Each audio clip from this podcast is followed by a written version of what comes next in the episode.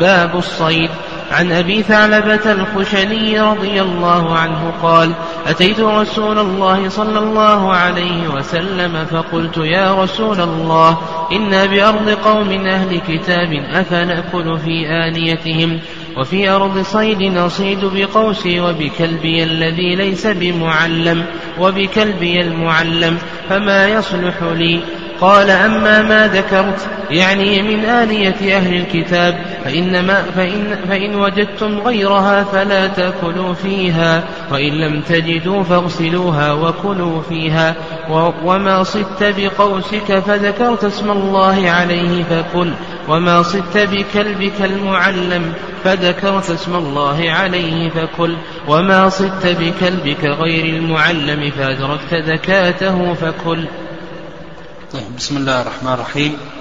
الحمد لله رب العالمين والصلاة والسلام على نبينا محمد وعلى آله وصحبه أجمعين. قال المؤلف رحمه الله تعالى باب الصيد. نقل المؤلف رحمه الله تعالى عن أبي ثعلبة الخشني إلى آخره. الصيد يطلق على المصدر أي التصيد ويطلق على اسم المفعول. يعني المصيد الحيوان المصيد. فالصيد في اللغة يطلق على التصيد ويطلق أيضا على الحيوان المصيد هذا كله يسمى صيدا. وأما في الاصطلاح فهو اقتناص حيوان حلال متوحش طبعا غير مقدور عليه. اقتناص حيوان حلال متوحش طبعا غير مقدور عليه. والأصل في الصيد أنه مباح. هذا الأصل. يعني الأصل في الصيد أنه مباح. لكن إذا تضمن ظلم الناس في مواشيهم وزروعهم فإنه يكون محرما. وإذا كان المقصود منه إذا كان المقصود منه أن يأكل أو أن يقيت أهله فإنه يكون مشروعا. يعني يكون مشروعا. وإذا كان المقصود منه التلهي واللعب فإنه يكون مكروها. يعني الأصل فيه الإباحة لكن قد يشرع قد يكره وقد يحرم. نقل المؤلف رحمه الله عن أبي ثعلبة الخشني رضي الله عنه قال أتيت رسول الله صلى الله عليه وسلم فقلت يا رسول الله إن بأرض قوم أهل كتاب أفنأكل في آنيتهم وفي أرض صيد؟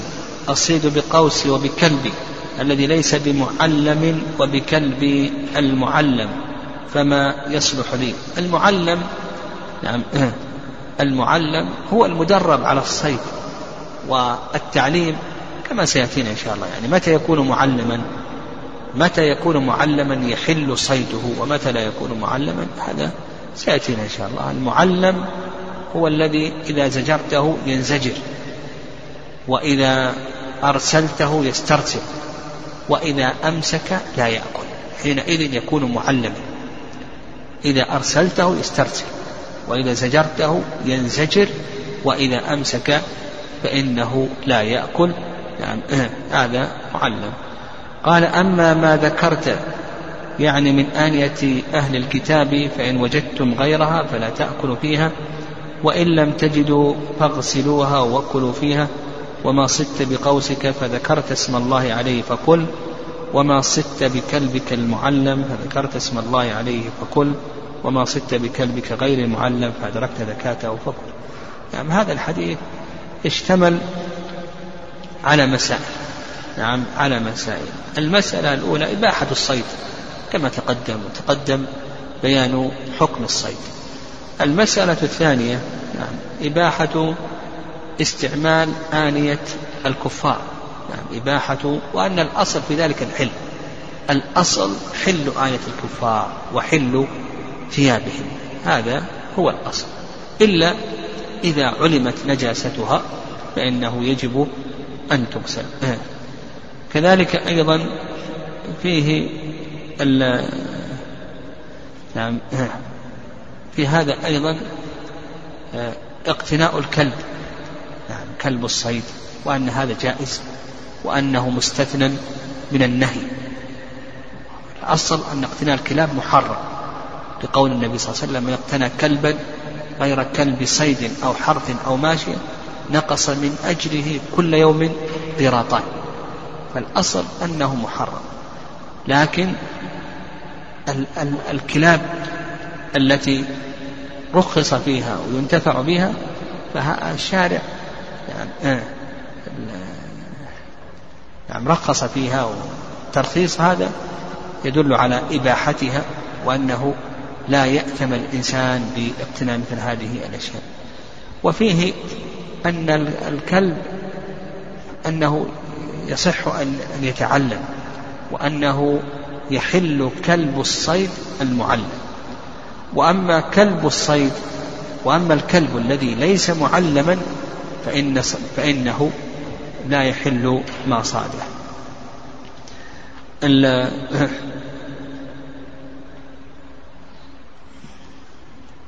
وفي هذا أيضا في هذا أيضا حل الصيد بالقوس.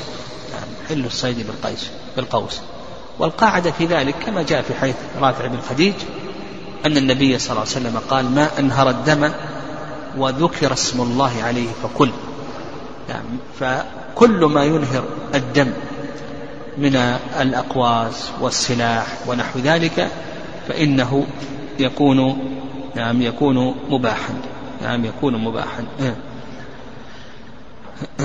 وفي هذا أيضا قوله فذكرت اسم الله عليه فكل. فيه أنه يشترط لحل الصيد ذكر اسم الله عز وجل بسملة. البسملة شرط. وهذا ما ذهب إليه شيخ الإسلام تيمية رحمه الله. وهذه المسألة موضع خلاف بين أهل العلم رحمهم الله. البسملة هل هي شرط أو ليست شرطا إلى آخره؟ هذا موضع خلاف بين أهل العلم رحمهم الله تعالى. فالشافعية هم أوسع الناس في التسمية يرون أنها مستحبة وليست شرطا سواء كانت في الصيد أو في الذكاة شيخ الإسلام تيمية رحمه الله هو شد الناس يقول بأن التسمية شرط في الذكاة وفي الصيد. الحنابلة يقولون بأنها شرط في الصيد لكنها في الذكاة ليست شرطا يعني واجبة لكن لأنها تسقط لأنهم يرون أنها تسقط بالنسيان.